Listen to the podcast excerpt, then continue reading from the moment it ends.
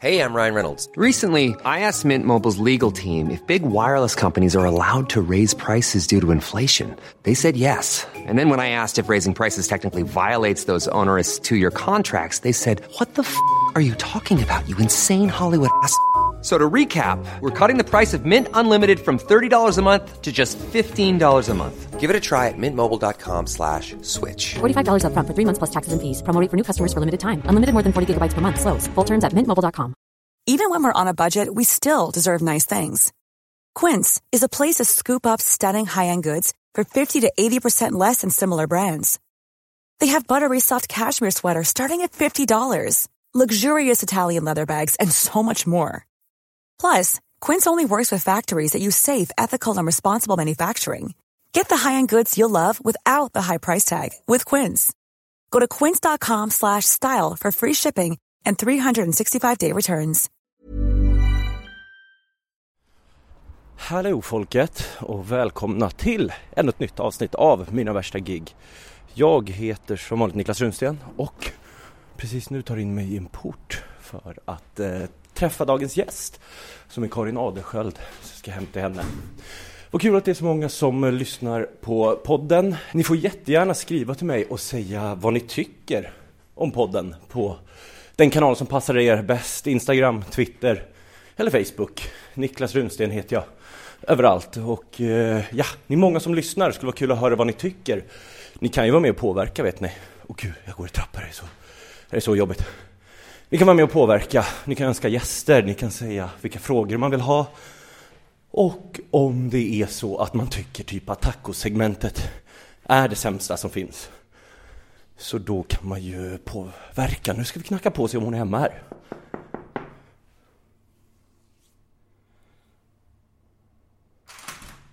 Där var det någon! Hej! Hej Karin! Nej, det har vi nog inte. Nej, men vi... Åh, vad trevligt. Vi håller på att, eh, jag håller på att spela in en liten påa. Är det någonting du vill göra reklam för innan vi sätter igång? Reklam för... Dig själv? Jaha, jag har släppt en bok. Den kom precis från tryckeriet. Är det sant? Ja. Vad heter den? Den heter Nu är det kul igen! Från utmattning till arbetsglädje. Och jag har firat genom att äta två bullar, fyra mackor. Så jag måste gå och kräkas lite. Gud vad härligt! Så ni hör, eh, mycket gött kommer det bli, men nu ska vi få höra vad Karin har på sin tacos. På min tacos har jag...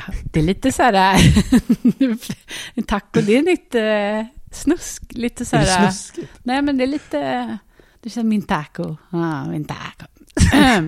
Ordet, eller är du Ordet. inne i rätten och pratar nu? Ja, nu är jag inne i rätten i den här... Eh, Sörjan. Sörjan. Men jag börjar om.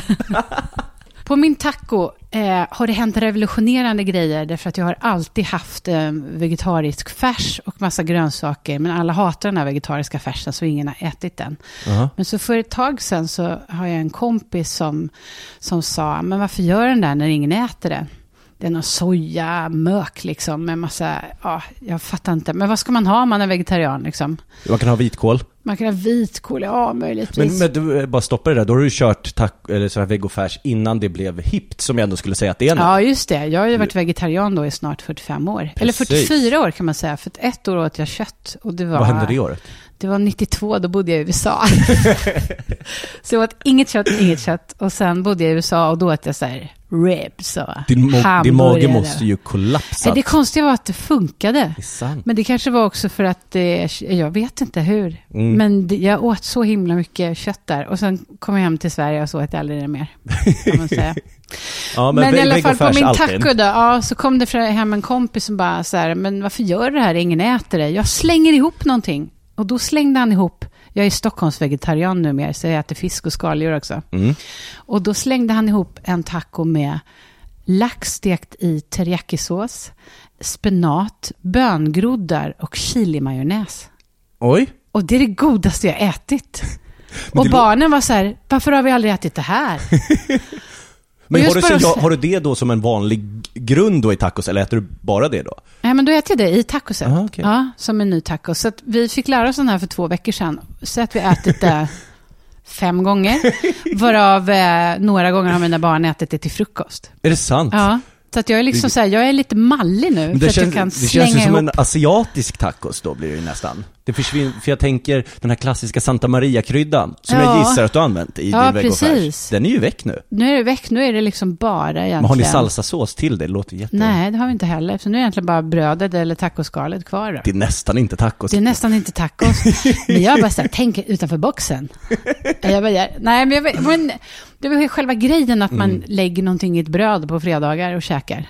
Som är kvar liksom. Men det är väl typ det. Ja, Jag är så glad liksom. Det är ett livsmål känner jag som har uppnåtts. Ja, men nästan så. It's a pretty good crowd for a Saturday, and the manager gives me a smile. Cause he knows that it's me they've been coming to see, to forget about life for a while. Karin Adelsköld, Mm. jag sitter i ditt hem. Tack för att jag får vara här. Tack för att du ville komma hit. Mm. Gå fyra trappor upp utan Åh, hiss. Jag svettas fortfarande fast Ja. det har gått en stund. Det säger mer om dig kanske än om... Mm. Usch ja. Du, det brukar vara så att när jag, i, som start i den här podden så brukar jag ju prata om med folks resa liksom från start till där de är idag. Mm. Men jag tänker om jag skulle prata med dig om det, då hade ju fått sitta här ganska, ganska länge. Ja. För du har gjort otroligt mycket. Men jag har bara varit komiker i tio år. Är det så? Mm. Så att jag, jag firar tio år nu precis. Är det samma? Var, var du föreläs, då var du föreläsare innan du var komiker? Inte det heller. Inte det heller? Utan jag Då är det ju superrelevant det här. Ja, det kan det nog vara. Jag har jobbat som radiojournalist på Sveriges Radio innan dess i eh, 15 år. Sen så var jag i PR-svängen ett tag och Mm. jobbade framför allt med underhållnings-PR. Jag jobbade för MTV och var med Mm. och roddade Europe Music Awards och allt möjligt annat. Och sen eh, hamnade jag av en slump på en standup-kurs för tio år sedan. Men vad händer då för att, för då är du, då är du journalist Mm. Och liksom har hela den, vad fick dig liksom att vilja komma in i humorsvängen då? Eller underhållningssvängen? Eh, Jag ville inte alls in i den, utan det här var en ren slump. Jag var supersliten tvåbarnsmorsa som liksom eh, försökte hålla mig ajour och cool i Stockholms innerliv. Med bland annat liksom, gud, jag var med vid något event där P. Diddy och Snoop skulle ha någon slags fest i Stureplan. Jag ammade fortfarande. Och arrangören sa så här, kan inte du så här, säga vilka folk som ska komma in och inte, eller vilka, så här, presentera folk som, ja, jag kommer inte ihåg, jo, vilka de fotograferna skulle fota på röda mattan. Och du vet, jag, har ju, jag hade ju bara fött barn de senaste åren, så jag visste ju ingenting. Och bara var uppe efter klockan nio var helt sjukt. så att jag... Men var det när du kopplade någonting till MTV då, eller varför Ja, var du precis. där? Ja, Då var jag, jobbade jag med deras PR på Okej. MTV Nord, Norden. Jag tror faktiskt sen samma kväll så åkte Snoop fast med gräs i sin bil. Ja. Och då ringde alla svenska journalister mig, för jag stod som PR-ansvarig. Och jag satt och ammade min son, som var typ åtta månader. Och då tänkte jag så här, nej det här är inte värdigt, jag kan inte hålla på så här. Nej. jag måste göra något annat. Och så, det var slitigt, var struligt, jag hade en strulig relation, det var bara så här piss. Och då bestämde mig jag och eh, barnens pappa att vi skulle ge varandra varsin vecka under sommaren och göra någonting annat på, så här helt själv, vad man ville. Mm. Och barnens pappa, han skrev en massa, så han åkte och skrev en vecka. Men jag, så här, vad gör man med en vecka liksom, om man har en vecka ledigt? Det är oceaner av tid om man är småbarnsmorsa. Absolut, men hade du inte barnen då heller? De var... Nej, vi skulle Nej. få en vecka själv. Ah, ja, så här. Gör Mm. vad du vill nu. Mm. Vila, sov, vad du vill. Och jag var så här, jag åker till Ibiza och festar. Nej, vänta, jag vill sova. Jag åker och sover. Men vad ska ja. Så till sist så hamnade jag på att jag skulle gå en kurs i akvarellmålning på folkhögskola. Då tänker jag, då är med andra medelålders tanter, vi målar, vi Mm. äter, vi sover. Men då ville du liksom ta ett steg ner, alltså till lite lugnare Ja, då? Från bara- he- eh, hetsiga PR-branschen då? Ja, precis. Och bara göra något helt annat. Måla det- akvarell liksom, som en riktig kulturtant. Jag är ju en kulturtant. Sen, vad gör man då? Ja, man klipper lugg. Man köper liksom bomullstält från Gudrun Sjödén. Man äter linser, eller hittar sig själv och går akvarellkurs. Det var bara det att de här akvarellkurserna, de tar ju slut direkt. Det är ju hårdvaluta. Mm. Verkligen. Det ville alla gå. Så det fanns liksom inte. Och den veckan då jag skulle få ledigt från barn och hem, det fanns liksom inga, inga kurser som passade. Jag vill inte läsa språk och så. Mm. Så att jag började kolla alla folkhögskolor, överallt liksom. Till sist så fanns det en plats i stand-up comedy i Svalöv på Fridhems folkhögskola. Det är sant? Ja. Och jag hade aldrig sett stand-up. Jag hade sett Släng dig i brunnen på tv, aldrig sett det live. Jag hade Mm. ingen aning om vad det var, men tänkte bara, ja men, något kan det vara bra till. Plus att jag tänkte ändå mest sova och äta. Mm. Det är så himla roligt för det är verkligen så här när du började säga här att det skulle vara en slump så tänkte jag, äh, det är nog inte en slump, det finns någonting här bakomliggande, en dröm. Sen bara, okej okay, det här är ganska mycket en slump. Ja men det var ganska mycket en slump, för jag hade kanske hållit på lite, ja, om jag var spexare i Lund, men då var det mer, när jag pluggade där, då var det lite mer eh, skådespel liksom. Och då stod jag ju lite på scenen, men annars var inte jag så intresserad av det, utan jag ville vara liksom seriös kulturjournalist. Mm. Skrattade åt. Så att jag hamnade på kursen då, och det blev ju ett enormt uppvaknande. Mm -hmm. Vad hände då, då för, i, i, inom dig? Ja, men först, vi, första uppgiften var att vi skulle säga något roligt om oss själva i tre minuter. Mm. Och då i den situationen jag var så var jag bara tragisk. Alltså, ja, men så här, sliten, trött, sur, överarbetad, utammad. Eh, bara helt, så det fanns ju inget kul att säga om mig alls. Så jag vet att jag grät där första kvällen, bara för fan så orättvist. Alla andra roliga grejer. Det finns inget speciellt med mig, inget roligt. Men ganska tidigt så gjorde ju läraren där, Thomas Oredsson, klart för oss att ja, men det är ju liksom i skiten, eller det här tragiska som humorn finns. Och mm. det hade jag aldrig tänkt på. Alltså jag hade ändå gått omkring och så här, äh, försökt vara lite bättre än vad jag var. Utge mig själv för att vara lite duktigare. Berättade inte för någon hur jobbigt jag tyckte det var att ha barn. Så då blev det att jag började göra humorn av den här skiten så här i efterhand så känns det ju lite, lite, logiskt, men det är ju att komma till den in... Ja, och det är säkert så, alla andra har säkert fattat att man ska, liksom, att ja. det är frigörande och driva med sig själv på sin egen bekostnad. Mm. Men jag var en duktig flicka. Jag mm. hade inte den ambitionen alls, utan jag var mycket mer så här, jo då, det går bra, det är lite jobbigt med barn, men... och inom bord så kände jag bara, fy fan, jag hatar det här livet, jag vill inte vara mamma. Så det, det blev en jätteögonöppnare för mig. Och då var det också så i den, jag hade inga jobb, eh, jag hade lite PR-jobb men det var inte speciellt mycket. Och eh, sen hade jag då jobbat med public service och varit sådär objektiv mm. i typ 15 år. Så jag hade ju sån fruktansvärd lust att säga vad jag tyckte ja. och tänkte. Och det var lite så här, nej nu räcker det, nu är min tid. Så det du var hade min ju världens arsenal med åsikter och erfarenheter. Åsikter, erfarenheter, skit i bagaget, hängbröst, bristningar, liksom allt. Mm. Det fanns hur mycket som helst att göra humor av. Så sen hade jag nästan inte tid att tänka sig, åh, jag ska bli ståuppkomiker, utan det var väl så här, jag måste ut med det här. Mm. Och mycket tack vare att det var många yngre killar framförallt som gick kursen som var så här, vi ska bli ståuppkomiker. Mm. Som drog med mig sen när vi kom tillbaka till Stockholm, bara, häng med och gigga. Och jag kunde inte tacka nej till att slippa vara med barnen, så att säga. Så det var ju blev helt perfekt. På, hemma var, liksom, på dagen var jag hemma med barnen, brände fiskpinnar, skrev skämt och på kvällen åkte jag ut och testade dem. Mm. Men hur, eller först och främst då, alltså, för när du, då ändrar ju du ändå rätt mycket från att du säger själv att du var duktiga flickan. Mm. Alltså kändes det skönt att slippa var, inte posör, men förstår du vad jag menar? Alltså att låtsas vara någonting och få säga all den här skiten som du kanske ja, hade inom dig. Otroligt befriande. Det var ju helt revolutionerande för mm. mig. Jag tror, att många, jag tror att många kanske kan skämta med sig själva ibland, men jag kunde verkligen inte det. Mm. För jag tyckte jag var så misslyckad liksom, som person. Ja, men det är skillnaden då bara liksom kunna vara rolig och ha roligt med det ah. och att faktiskt må kanske bättre av det och kunna göra någonting med det. Och så har det väl blivit, så sen, den banan har jag fortsatt i sen väldigt mycket, att göra humor av mitt elände. Och ibland har jag nog gått för långt, ibland kan jag nog liksom, ibland har jag nog så här, låtit de som betalar inträdet bli mina terapeuter, höll jag på att säga. ja, men, det, men oftast tror jag att jag fått med mig folk och att det liksom, mm. det finns två, det ena är att folk säger, men gud, har hon också, är hon, känner hon sig också så misslyckad? Och så skrattar man tillsammans. Och det andra är att det har varit skönt också, så ut med trollen i ljuset och spricker dem. Mm. Hur lång tid tog det innan du blev bra då? Eller hur var du bra från start? Du var ju van vid att prata i en mikrofon, för det hade du gjort i radio. Ja, jag var bra och jag var bra på att formulera mig och jag lärde mig snabbt hantverket. Jag liksom knäckte koden ganska snabbt. Jag var nog, oh, hur ska man säga, jag var bra för att vara ny. Mm. man är ju pissdålig alltså de första mm. åren, man är ju det.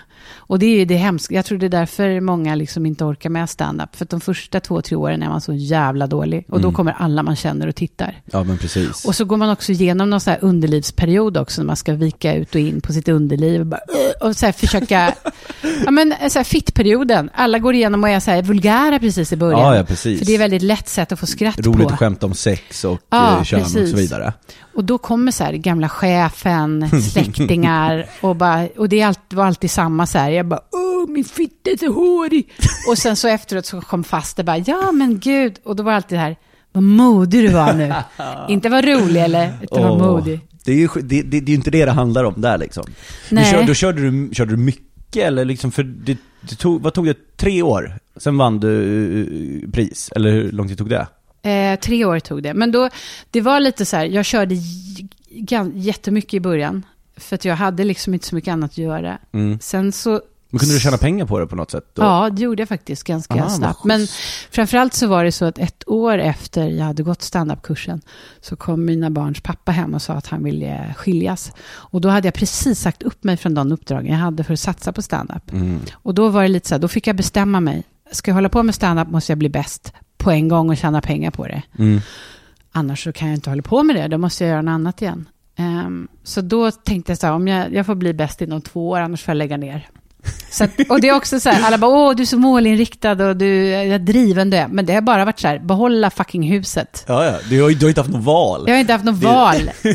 Så jag bara tryckt mig på folk och eh, liksom, jag jobbar som fan de första åren. Mm. Men jag har ju tyckt att det var väldigt roligt också. Men det är klart, hade det bara varit att gå upp och leverera 30 minuter, eh, få massa tusen för det och Mm. det var allt, så hade det varit för lätt jobb. Man betalar ju som du vet med skämt som inte funkar, eh, dödsångest innan, Mm. eh, dödsångest efter, Ja, ja. dödsångest jämt. Nej men liksom det är ju, Det är mycket ångest inom stand-up alltså. ja men det är det ju. Och det är ju ett jätte, jättesvårt jobb. Hade Mm. jag lagt ner all den här tiden på kanske bygga en app så kanske jag hade varit miljonär idag. Men du hade inte haft lika kul. Kanske. Ah, det vet man Ja, det inte. vet man inte. det är ångest i appbyggande Men sen, men också. sen vinner du uh, var Sveriges roligaste kvinna. Precis, på treårsdagen nästan. Eh, Var det väntat? nej, gud. Det var det ju verkligen inte. Jag trodde när de ringde då att det skulle vara årets rookie eller någon sån här årets Mm. nykomling. Men jag hade väl, alltså precis som humor är timing så hade jag timing i karriären också tror jag. Ann Westin och Babben och Anna-Lena och de som var liksom generationen innan mig. De hade blivit lite äldre och hade liksom tonårsbarn eller hade liksom, var en annan ställe i livet. Och sen eh, två år innan jag eh, liksom började och slog igenom så blev Petra Mede stor. Och hon, men hon hade en annan typ av stand-up och lite tuffare och lite liksom. Så att när jag kom då med mina barnskämt och liksom eh, 35 års kris, som man säger, då fanns det liksom inte just då någon annan kvinna med 35 års kris. och då hade man precis, tror jag, börjat prata lite om de här sakerna också, så att det liksom blev väldigt snabbt, fick jag en plats där. Mm. Och så blev, för tio år sedan blev man ju inkvoterad alltid. Mm. Och det var ju väldigt Så det är också bra timing där liksom. Ja, på ett sätt. Jag tycker synd om att, eh, du kör stand-up, eller Ja. hur? Ja. Att vara i din ålder och vit man, liksom, eh, eh, och köra stand-up, det är ju liksom, det är nu vi börjar, borde ha stödgala för er. Ja, nästan. Ja. Men, Det är jättesvårt man, får, liksom. man får inte många andra chanser om man säger så. Nej, och det, det, liksom, det går ju hundra stycken på dig. Ja, precis. Det är, Ja. det är så otroligt många som kör stand-up. Så det är otroligt många som är duktiga och otroligt många som inte är så duktiga. Ja, så är det ju också. Men, men sen börjar det för, för grejen om man, om man bara googlar ditt namn, Ja. då kommer det upp massa Google-annonser som säger Sveriges bästa Jaha. föreläsare, tja tja tja tja tja Ja, det är för jäkligt att andra kan... Många av de här bokningsförmedlingarna lägger ju upp mitt namn, Mm. köper annonser på mig, Mm. eh, utan att fråga. Ja. Hur, är du Sveriges bästa föreläsare? Eh. jag är nog faktiskt en av Sveriges bästa. Jag brukar inte hålla på och skryta så, men jag Mm. tror att jag har lärt mig väldigt bra, tack vare standupen, Mm. hur jag eh, kan ta en publik, underhålla en publik och lära en publik. Liksom. Mm. Och sen har jag ett ämne som jag föreläser om som är jävligt viktigt. Som Mm. handlar om just humor, hur det funkar, hur man gör, liksom, om man vill bli roligare talare eller roligare i sin kommunikation och så. Och jag lever ju inte att man tar humor på allvar i Sverige riktigt. Så att ofta när jag är ute och föreläser så är det så känner jag att, då, att jag lämnar dem med någonting så de kan inte gå tillbaka sen. Mm. Utan det blir lite ögonöppnare. Jag brukar varna ibland och säga så här, är det så att ni inte vill liksom börja se humorn i allt, så ska ni gå nu. För Mm. det finns ingen väg tillbaka. Har du öppnat liksom? Det är som att ta heroin första gången.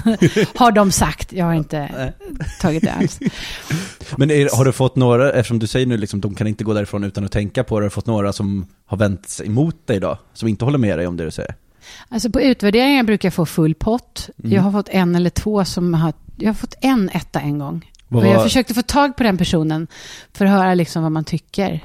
Mm. För i det läget är ju det jätteintressant.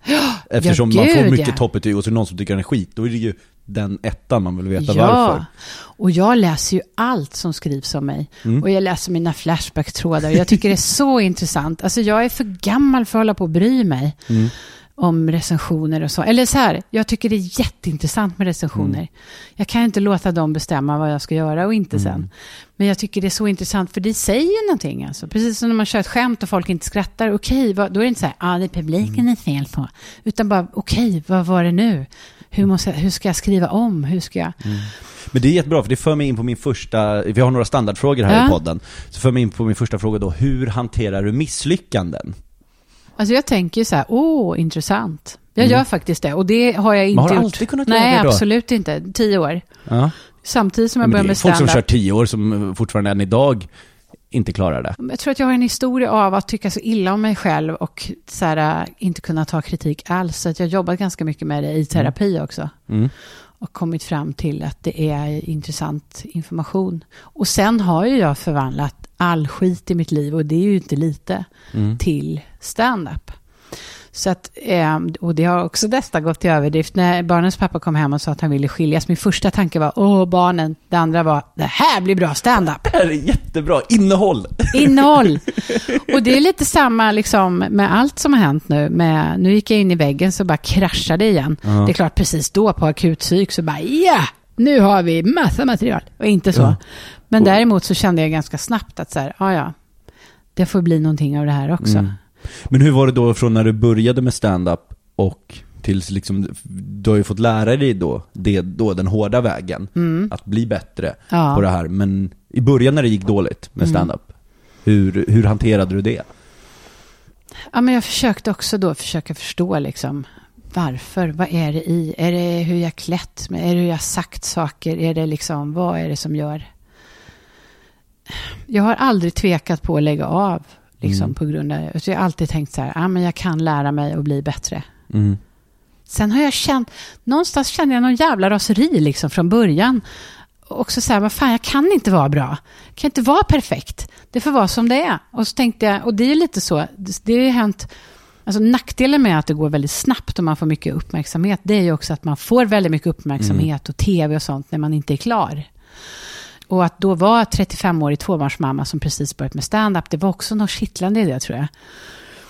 Men då tänkte jag, då fick jag bara så här, ja, men jag gör Sverige en tjänst genom att vara, en offentlig medelmåtta eller en offentlig halvdålig brud. Liksom. Därför vi tjejer ofta ska vara så jävla perfekta när vi egentligen gör någonting.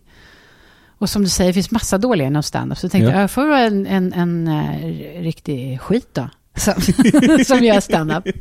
Sen är, sen är det klart att gå hem efter ett gig som inte har funkat så himla bra. Mm. Så går jag inte hem och bara, åh, intressant. Utan då känns det ju ont i Ja. magen, man måste trösta, äta lite, man måste älta det några gånger med Det kompisar. ska det ju vara också, Ja. annars, annars tar man inte det på riktigt på allvar kanske. Om man bara slänger bort det liksom, man måste väl ändå känna någonting så.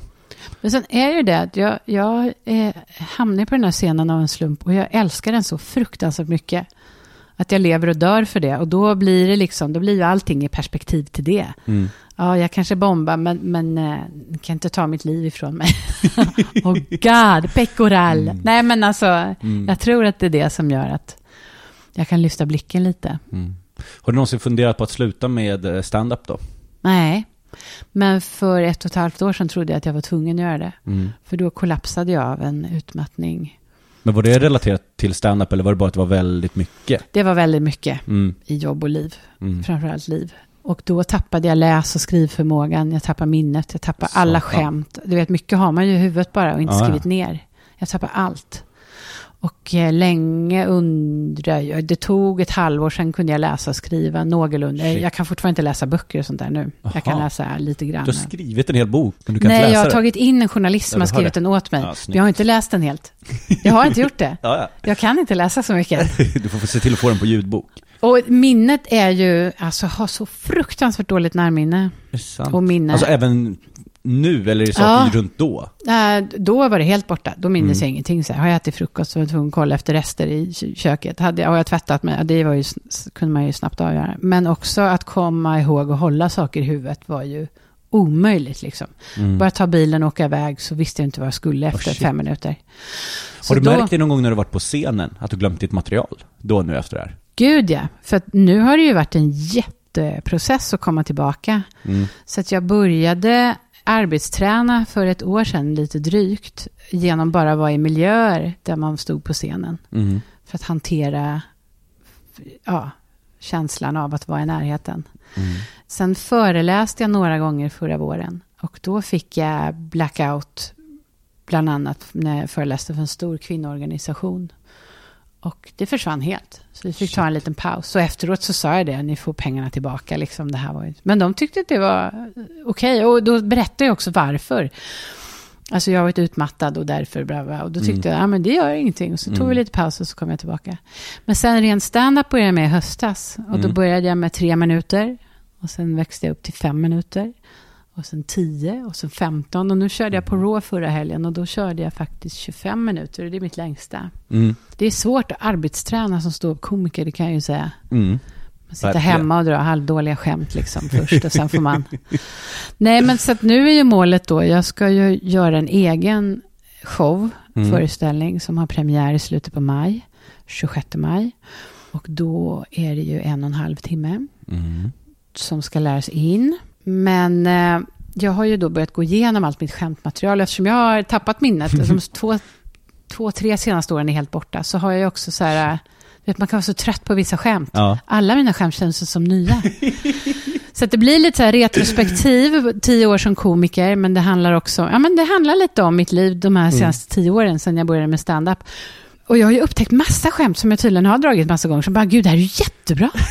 och vi, många som är så här, fan vad jag har sagt också. Har jag sagt det här Har jag sagt det här? Det är helt fruktansvärt.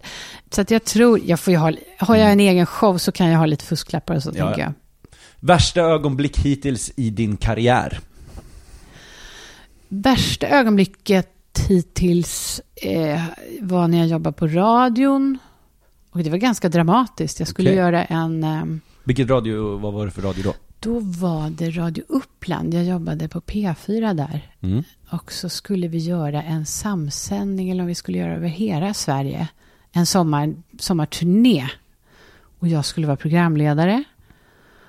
Och då hade jag ledigt två veckor innan turnén skulle börja i juli. Och plötsligt så ringer min chef från radion och säger, ja Karin, jag vet inte hur jag ska säga det här, men du har blivit mordhotad. Och det här var ju på den tiden det inte fanns liksom mejl och så på samma sätt. Så någon hade klippt ihop bokstäver på det Nej. gamla klassiska sättet. Det som, Eller som om man det- bara ser på film. Ja, och skickat då till mig så hamnar i min brevlåda, men också till mina två närmsta chefer. Hopklippt och skrivet var det också, det var nog inte Mm. att Han hittade inte alla skulle- bokstäver. Man skulle ha ihjäl mig i direktsändning. Nej, precis. Han det fanns... orkade inte. Han började sen bara, nej fan, jag orkar inte mer. Ja, men usch, vad, vad, vad, berodde detta på? Vad nej, det gjort? vet man inte. Alltså, Va? eh, för att jag var flamsig och tramsig var det liksom. Så visste inte vilka det var. Skulle vi ta det på allvar? Och så tänkte vi, äh.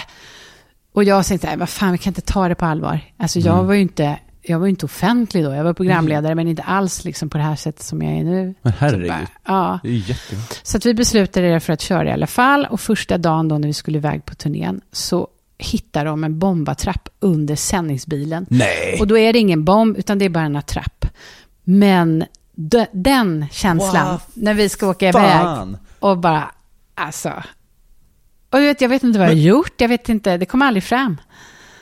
Då kopplades ju Säpo in och sen så fick vi sända från liksom utegården på Radio Uppland. Och jag hade livvakter till och från hemmet Men- hela den sommaren. Där är det ju sju. Men jag vad vet! fan? Jag har aldrig Och då- och berättat då- om det här förr. Är det sant? Faktiskt, nu när du säger det. Men det var, ja, det var helt galet. Också känslan så här, Vad har jag gjort? Jag har varit kulturjournalist, Det stod, det stod bara kulturreporter. liksom, hej, du, jag ska Jag- döda dig. Jag är trött på det här jävla flamset och tramset av Karin Adelsköld. Hon ska, vad heter Ass, ass, vad heter det när man, jag kan inte ens Jag ska ordet. assassinera henne. Ja, i direktsändning.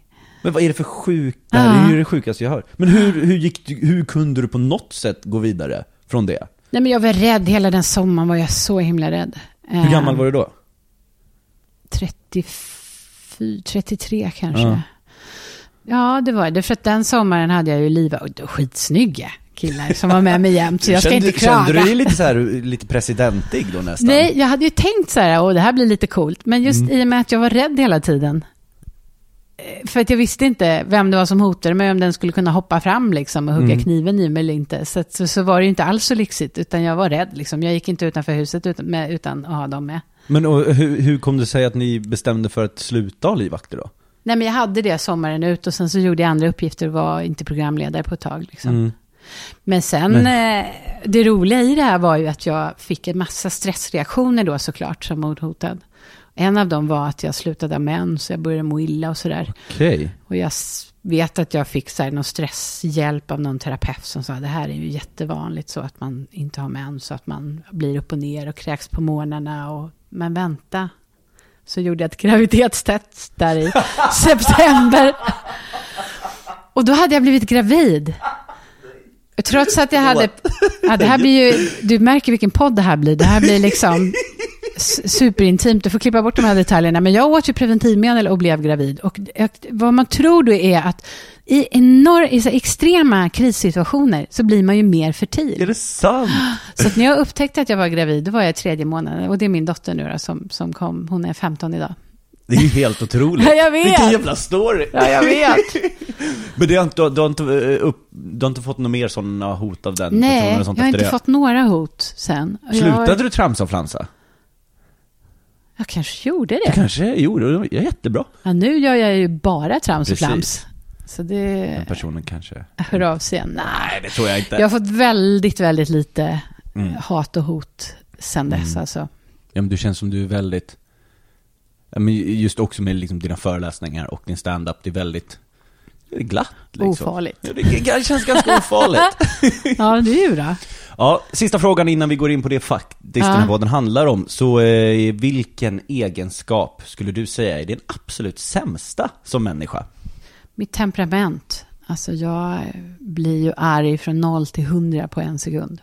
Och då säger det pang liksom. Då Är det rättfärdigat också? Eller kan Nej, det kan vara precis vad som helst faktiskt. Mm. Och det har jag varit sedan jag var barn. Jätte, jätte arg. Jag använder ju det på scenen ibland, liksom så här ilskan och aggressionerna. Men, Mm. eh, och jag jobbar jättemycket och försöker mycket med att försöka hantera det. Men står stjärnorna rätt och liksom trosorna sitter fel, då kan det så bara smälla. Ja, och det är ju inget Är bra. det verbalt eller fysiskt? Verbalt, men jag gillar Mm. att slänga saker och slänga dörrar och sånt där. Har det någon gång inte gynnat dig att ha det temperamentet? Det har aldrig gynnat mig. Mhm. Det är mycket bättre att ta det lugnt och liksom, framförallt för min Nej, omgivning. men på scen kanske det är bra att ha ett temperament. Möjligtvis på scen, men alltså jag fick ju nå, jag ledde ju ett direktsänt program med Niklas Strömstedt på SVT för några år sedan. Då fick Mm. jag något så här utbrott för de tvingade i mig någon jävla guldklänning som jag inte kunde ha. Fick det värsta utbrottet en halvtimme innan direktsändning och alla fick panik liksom. Mm. Och sen har de ju inte ringt från SVT Nöje igen, eh, Mm. kan man ju säga. Så att visst, jag tror inte att det är... Jag tror inte det har varit bra någon gång. Ja, möjligtvis är det här när man blir orättvist behandlad. Mm. Men jag tror att det är bättre att inte bli så arg, utan vara lite smidig först och säga, hörru du, ska du inte? Ehm, Men det, det funkar inte. Nej, det är konstigt det där. Jag, länge när jag var liten trodde jag så här att jag var halvitaliensk eller någonting. Att det var så här något sånt temperament. Men det är nog bara eh, fel i huvudet faktiskt. Och med de orden så går vi in på det denna podd faktiskt handlar ja, om. äntligen. It's a pretty good crowd. One size fits all seemed like a good idea for clothes Nice dress. Uh, it's a it's a t-shirt. until you tried it on. Same goes for your healthcare. That's why United Healthcare offers a variety of flexible, budget friendly coverage for medical, vision, dental, and more. So, whether you're between jobs, coming off a parent's plan, or even missed open enrollment, you can find the plan that fits you best. Find out more about United Healthcare coverage at uh1.com. That's uh1.com. Even when we're on a budget, we still deserve nice things. Quince is a place to scoop up stunning high-end goods for 50 to 80% less than similar brands. They have buttery soft cashmere sweaters starting at $50, luxurious Italian leather bags, and so much more. Plus, Quince only works with factories that use safe, ethical, and responsible manufacturing. Get the high-end goods you'll love without the high price tag with Quince. Go to quince.com slash style for free shipping and 365-day returns. Many of us have those stubborn pounds that seem impossible to lose, no matter how good we eat or how hard we work out. My solution is PlushCare.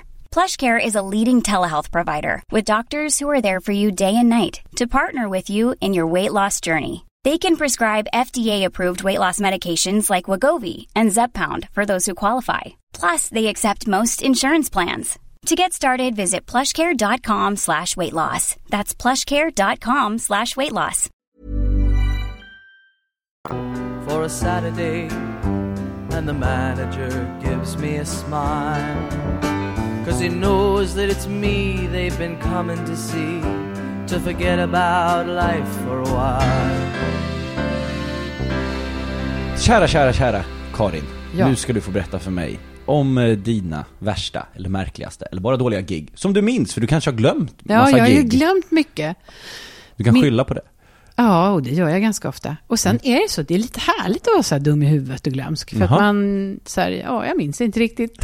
Jag minns inte folk jag har skrikit på och bråkat med. Jag bara så här, ja, vad kul. Eh, mitt absolut allra sämsta gig är eh, ett julbordsgig.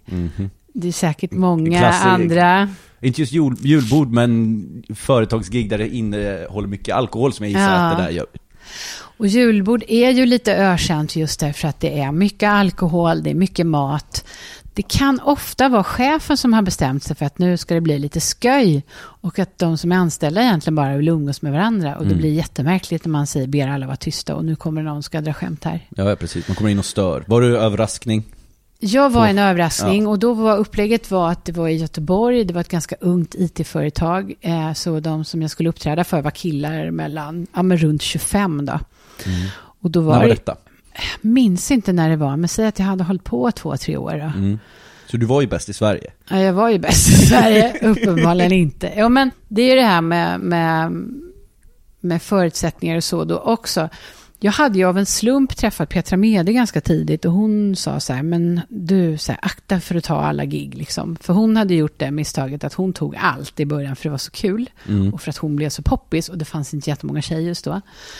Så att jag visste någonstans att man verkligen skulle tacka nej till sånt som man visste skulle bli katastrof. Det vill säga när man har druckit för mycket eller bla bla. Men det du här var... Kände du inte på dig att det här skulle... Nej, för det här var... Eh, min, min agent hade liksom verkligen säkerställt att allt var bra. Det var ett IT-företag. Jag jobbar ju som teknik och IT-journalist också. Eh, och har gjort parallellt nästan hela tiden. Så att det så här, men det här är grejer jag har koll på. Men sen var de ju lite för unga. Alltså så att jag har ändå mycket, jag menar hallå, jag började med nätet 95 liksom. Eh, och då var de knappt födda, eller nu ska jag räkna, kan jag inte. Typ. Typ, ja. Nej men, och, och då var det liksom, allt som kunde gå fel var fel. De var jätteonyktra. Det var en jättemärklig scen, långt från där de satt och åt. Det var någon konstig liksom, lampa, som någon skrivbordslampa som de hade bara vänt ut. Och sen var chefen var så himla märklig. Han var som man tänker en sån här göteborgare som man vill skjuta, som tycker att den är rolig fast den inte är. Så, och vill vara extra rolig Så när du är extra där. rolig, precis. Så Ja. han gick upp på scenen innan och bara Hej och nu kommer snart en överraskning här och det blir roligt ska ni se. Wow, alla skrek så här. Och om ni inte skrattar nu har jag tagit fram den här. Och så hade han tagit fram en liten maskin med skratt och applåder på. Nej.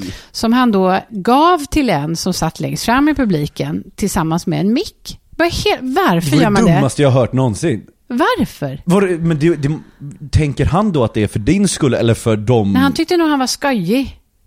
Fy fan, vilken förlåt men det är ju det mest idiotiska jag har hört. Och han tänkte nog att han var, jag vet inte, han tänkte att han var lite skoj. I alla fall. Och sen så presentationen jag får så här. Åh, det är ju bara grabbar här inne, men nu kommer en kvinna! Det var det jag fick gå in på. Så de visste inte, kommer en komiker, kommer en strippa, kommer en Åh nej. Karin Adelsköld. Jag kommer upp och då står Var du han... känd då? Ja, Kände det folk- var ju- Ja, ja. folk kände till dig. Men inte så mycket. Nej. Alltså, folk känner ju inte till mig. Jag tror att de flesta medelålders kvinnor med framfall och stressproblem, PMS och inkontinens känner till mig. Men alltså män i min ålder och eh, i din ålder så tror jag inte känner till mig lika mycket. Mm. De kände absolut inte till mig. Och då, då är det ofta så, kår så går man upp och så får man ta tag i situationen, men chefen stod kvar. Och nu, det blir roligt att ha det här. Han skulle typ intervjua dig lite Nej, jag vet inte. Jag stod bara där. Tack, ja, jag är en kvinna. Och precis då stormar två anställda upp på scenen och klipper av hans slips. Okej. Ja. Och då är det tydligen en grej. Ah, det är en grej vi gör inte ikväll igen grabbar. Då var det en tradition att de klippte av slipsen på che- chefen. Och där står du. Där står jag bredvid. Och haft lite den här stand-up-ångesten innan Ja, och så vidare. Så bara, hur unga de var. Jag tänkte, hur ska mina småbarnsskämt funka här? Jag kan ta mina IT-skämt, men ändå. Eh, blivit presenterad som, här kommer en kvinna. Har en man eh, som, som med en, jättefull med en slips av, avklippt. Och på första parkett sitter en med en skrattmaskin. Så det var bara så här, ja men då vill jag väl kanske dö. Men då är man så inne i, bara, nu ska jag ta tillbaka det här. Men det gick ju inte. Vad gjorde du då? Jag körde på, jag körde mina skämt. Det blir, då fick jag ju gå tillbaka till mina första skämt där med underliv och, och Mm. ligga skämt liksom. För det var ju typ det som funkade.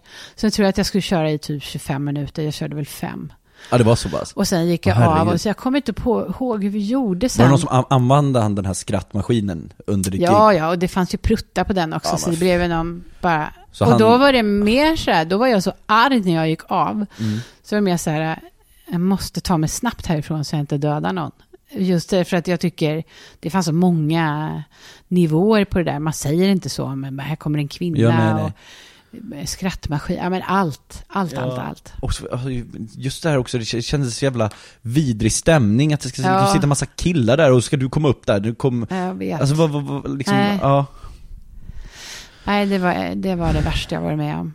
Sen Men dess hur- har jag nog inte gjort några julbord överhuvudtaget. Men efteråt, fick, fick du ditt gage? Vad sa de? Vad sa chefen? Tyckte han att du agerade dåligt? Jag för mig att vi skrämde upp. Alltså jag för mig att jag typ så här, jag vill ha mitt gage. Om ni ställer till någonting då kommer jag fan stämma skiten ur er för alla möjliga andra saker ni gjorde. Mm. Och jag tror att de kände på sig att de var as, det lilla de mindes att de gjorde. Mm. Nej, men jag backar inte sånt om jag vet att. Men det är klart att, och det är också så här, det, hur duktig man än hade varit. Jag tror att Batra och Glans hade klarat sig skitbra liksom. Mm. Men eh, för att de är dem. Jag tror att i övrigt är det väldigt svårt liksom att komma in under sådana förutsättningar. Ja, det är Så att svårt att kan ta jag ett ju- sånt rum. Så att där och då vill man ju dö. Man går ner efteråt och känner usch. Men gans, det var ju så extrema saker så att man känner, jag kände ändå inte, ja men nu ska jag sluta. Nej. Nej, men man kan liksom någonstans se att det här är ganska ovanligt. Ja. Fick du- fick däremot har jag haft ett gig där jag verkligen kände, och jag var på mamma barnmässan i Karlstad. Mm.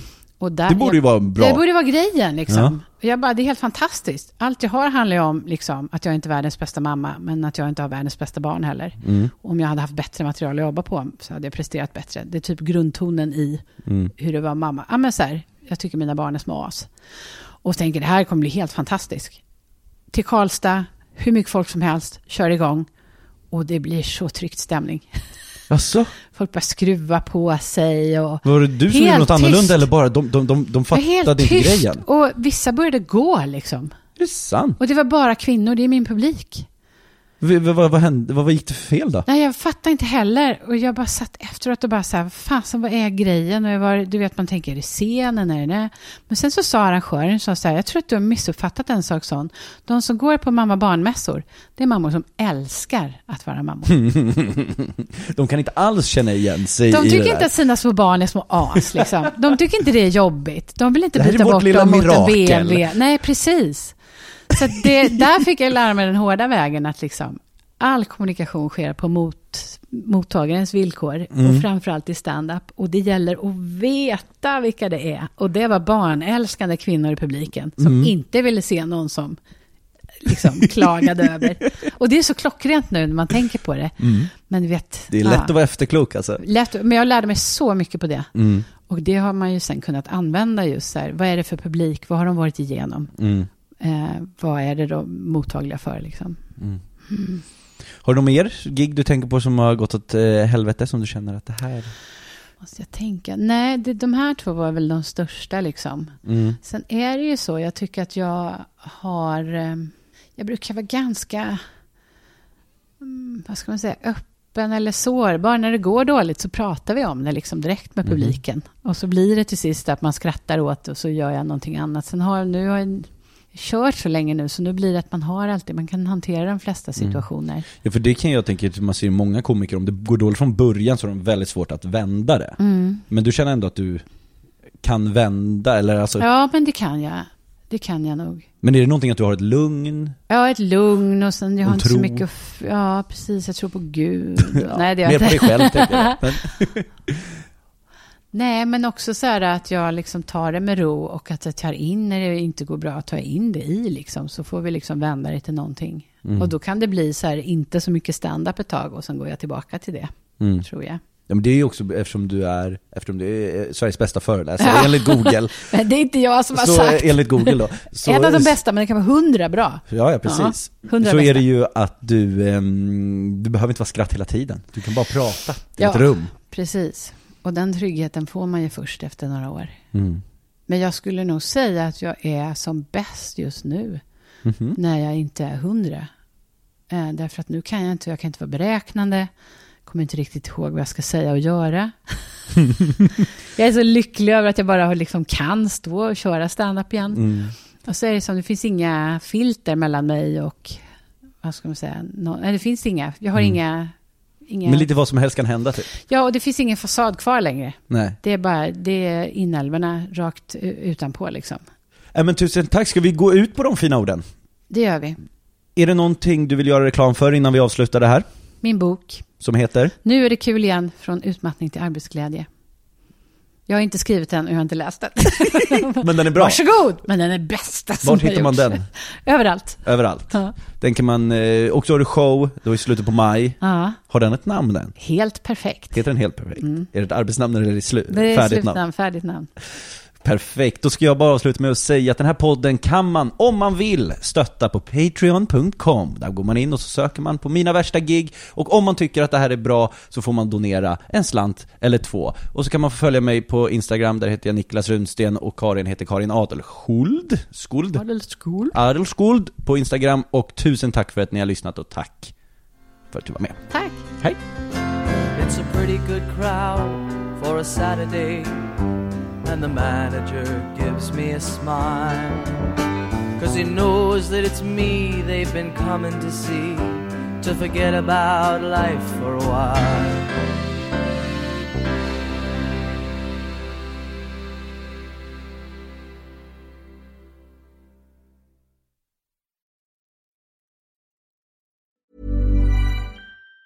Even on a budget, quality is non-negotiable. That's why Quince is the place to score high-end essentials at 50 to 80% less than similar brands. Get your hands on buttery soft cashmere sweaters from just 60 bucks, Italian leather jackets, and so much more. And the best part about Quince, they exclusively partner with factories committed to safe, ethical, and responsible manufacturing. Elevate your style without the elevated price tag with Quince. Go to quince.com slash upgrade for free shipping and 365-day returns.